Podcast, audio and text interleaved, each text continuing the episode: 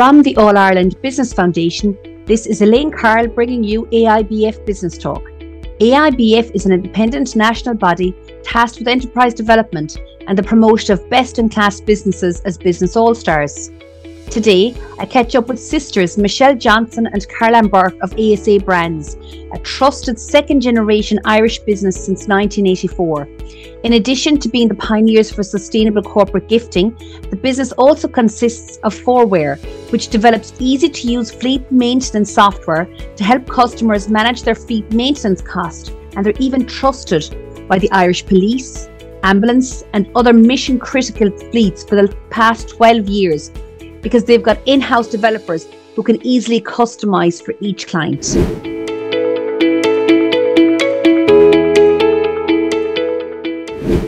Thank you so much for joining me on AIBF Business Talk today, Caroline and Michelle. You know, this whole the whole ASA group started back when your mother and father actually set up the ASA marketing Judith and A many years ago. So, Caroline, I'd love for you to, I suppose, take our listeners on our journey as to how the ASA marketing group, you know, was set up and has progressed to where it is today. Yeah, hi Elaine, thanks for having us on. Um, so, it, as as you mentioned, it was set up by our parents, um, A and Judith, in 1984, and um, we always had uh, promotional merchandise and direct marketing, and and the direct marketing side has moved on. Michelle will talk about that uh, separately, but we work with clients all over the world on promotional merchandise. And then in during covid we rebranded from asa marketing to asa brands with a full focus on going the sustainability route. We've been watching the space for a long time. Um, we have suppliers that have been working in the sustainability space and are really I suppose had been ahead of the curve. And COVID gave us a chance to look at what we were doing. we worked with our team and what was important to us and our people and in the rebrand, the sustainability message was really the only way to go. Um, and we've been really, really delighted with with how it's gone. We've taken out all the non-sustainable items, so we're working with items that are um, made from recycled materials, that are natural materials, give back items. So we're working with um, materials that uh, are, are made using less water and there's a percentage goes to water.org. And we've also just started working with Forest Nation, whereby we will be planting trees in Tanzania and giving back to the community. So there's a lot of community give back projects that we're working on as well, which is really exciting. I love the ethos that's coming through the brand as well. And just give me an example, maybe, of some of your, I suppose, you, without, I don't know if you can or can't mention some of your, you know, type of clients that you work with, but because I love the global aspect that you said there for what you do as well, Caroline. yes, well, we're as as I mentioned, we we are working with a lot of Irish SMEs and a lot of global brands. We are part of um, an international group called IGC Global Promotions, and we're the only Irish member. So we're across 41 countries, and our ethos with IGC is um, keeping the brand consistent. So we're dealing with a lot of um, multinationals, for example, LinkedIn, Meta, GoTo, uh, PayPal, whereby it's really important for them to have the same brand consistency across the world. So we're able to work with our partners in the States and India and Brazil and have everything the same. So we worked on a really exciting project during COVID for one client whereby they wanted to send a thank you gift and appreciation gift to all their staff around the world. So we handled all of the EMEA. Our Indian partner handled India, our Brazilian partner did Brazil, the States did States, Canada, and Australia. And all of the the team members got exactly the same product in exactly the same box at pretty much exactly the same time. So it was a really, it was 16,000 gifts worldwide and wow. a really great project to work on.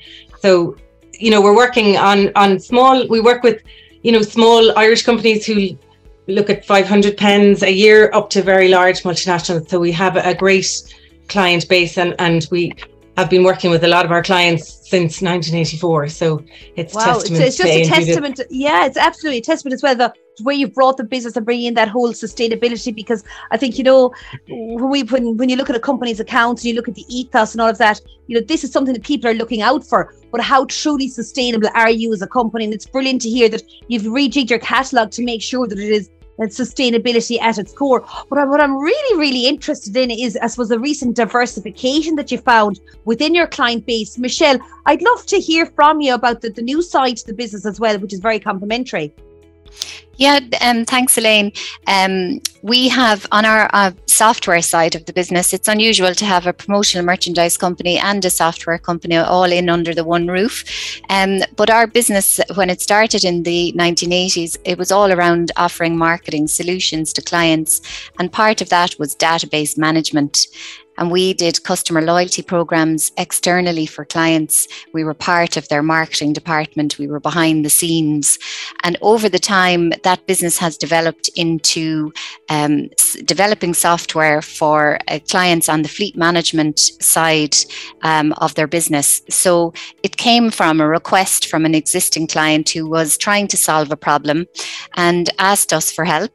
Uh, we thought, can we help? We have the software engineers in house. We have five um, five software developers in house, and we thought, okay, we can help this client. We have enough experience um, in our team. We worked hand in hand with the client, and we developed a bespoke um, fleet uh, maintenance online system for them to help them manage their the repairs and maintenance on their fleets. So it's developed now from being a product that's used by a lot of the semi-states and the state companies here, and we also have private companies now that are um, logging into the system and using various elements of, of it to help with their with their um, fleet maintenance. But that that's a real that's a real diversification within the brand within the whole group as well. But one thing that it really is, I suppose, is coming to the fore is that you obviously had a very close relationship with your customers or clients, so that they brought you the problem and that you, you were very good to listen and to pick up on that, Michelle. Well, I think that's what we, we really want to be partners with our customers and be involved at every stage. Um, and we, we really do encourage that and foster it, I suppose, have meetings with the clients regularly, keep in touch with them to see mm-hmm. how can we help solve the problems and be the go-to person that they come to.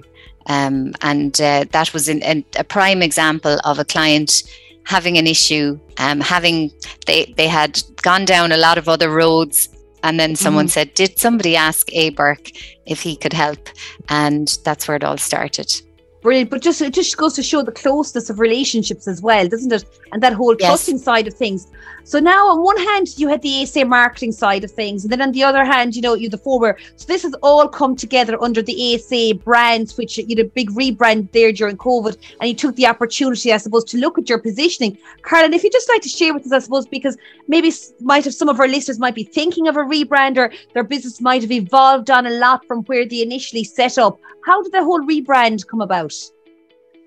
Well, we we've always had an online presence and our our website wasn't the best. So during COVID, we we um, we worked with um, Intertrade Ireland and we had a marketing um, person come on just to, to go through. We had a little bit more time during COVID um, to go through where we were, what we wanted to do, um, and we kind of just analyzed how the company was going.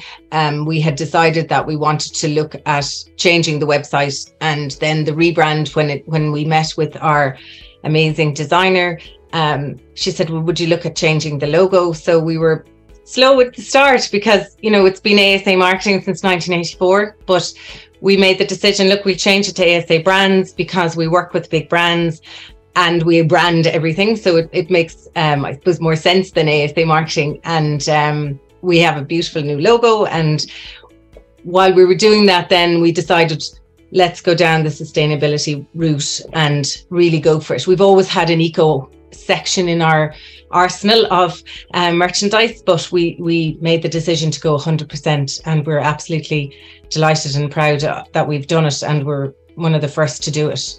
Um, and we're also one of the first to have a fully um, our, our online store that you can actually go right through and purchase the whole way through, upload your logo, have your visuals, and, and do the whole process from start to finish, which we're the only ones in Ireland doing that. So that's really that, that was obviously we're really proud of that. That was obviously a big investment of time and energy and, and all of that, but to be a, a real, I suppose, forerunner and leader in that space as well, Caroline. Michelle, I'd love to hear from you, especially when you, when you just take back to that time, say when Judith and A initially set up ASA marketing and the, the, journey that it's come through and now known as the ASA group. For any of our listeners that are on here today and that maybe are in a family-based business and that they're seeing it evolve, you know, throughout the once in the ages, but throughout the years. Um, is there any advice? What would your top learnings or takeaways be for them? Um, I think in terms we were we were very lucky uh, with our connections and network, and don't underestimate the the value of the people that are, you have around you to ask questions, to offer support, um, and then your customers and your team in terms of the capabilities that your team have, and listening to what your customers need and having that conversation uh, regularly with them and not being afraid. I suppose you have to sometimes say yes and then figure out how you're going to do it behind the mm-hmm. scenes. So there's a bit of that goes on. And that's the same with every business. Um, but it's important to just, uh, yeah, not be afraid to take the leap and keep the communication open with the client. So, you know, if there is something along the way that isn't working out, that you are open and honest with them and that together as a partner, you overcome that, um, that challenge. And I think that's key, isn't it? Is that communication. And that's what led to you yourselves, Michelle, actually listening to an issue that your client had had and the whole evolution of the fleet man- software management side of the business. So there's a great, there's a great learning in that. There is, and I suppose the also from the on Caroline on the the ASA brand side, what Caroline was talking about the sustainability that's also something where we're whilst we're listening to the clients we're listening to the suppliers we're listening to what's happening in the media and we're trying to then educate our clients so that we're kind of mm-hmm. getting in from the back some of them are on the road some of them aren't so it's a case of just giving them alternatives to what they might currently have and helping them uh, become more sustainable with Very the products good. And just, I suppose, to, to finish or to conclude, Caroline, I'd love to hear from you because, look, you know, sustainability is is it a buzzword or what is true sustainability? But if you were to give our listeners, say, the top three tips on how people, you know, how they can become a more sustainable business, what would they be? I think I think even talking about the conversation is a big starter. And when it comes to promotional merchandise, there's a huge amount out there now that you can choose instead of going with the plastic pen, choose a plastic pen made from recycled plastic. So it's called RPET, um, and R, which is RPET. So it, there, and there's fabrics and there's um, bags, there's lanyards. There's so many, so many items now that you can make from RPET. So it's to make those little decisions, and and because I think those little changes, they all add up.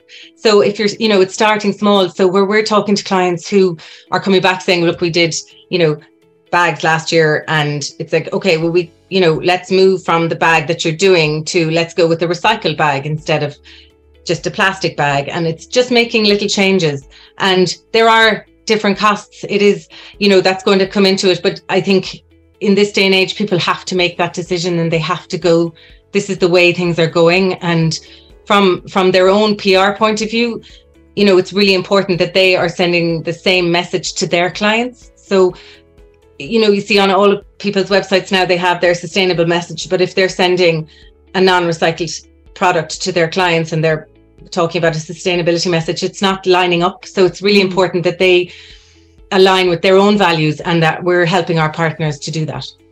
That's very important. I'm definitely after learning something here. Little did I know that you could still choose a plastic pen and it's for it to be sustainable. Why? Simply by virtue it's been made from recyclable plastic. So I'm definitely taking that as a takeaway.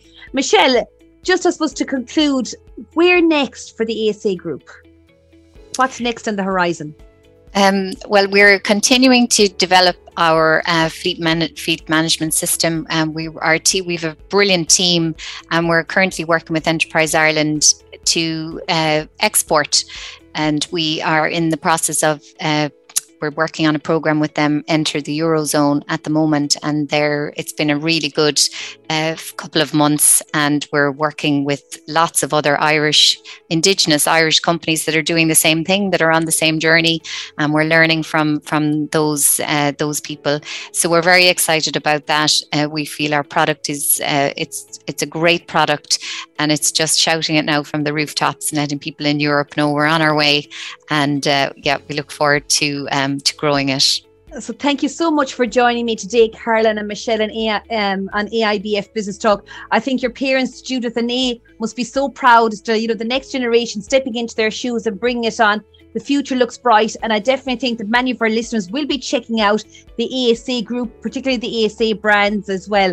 Um, so thank you so much, and wishing you the very best in the future. Thanks, Elaine. Thank you, Sonia. Thank you for listening to AIBF Business Talk today. I really do hope you enjoyed listening in. To find out more about the All Ireland Business Foundation and the work that we do, especially the Business All Stars programme, just go to www.aibf.ie. Remember, never put off until tomorrow what you can do today. Until next time, from your host, Elaine Carroll. Goodbye.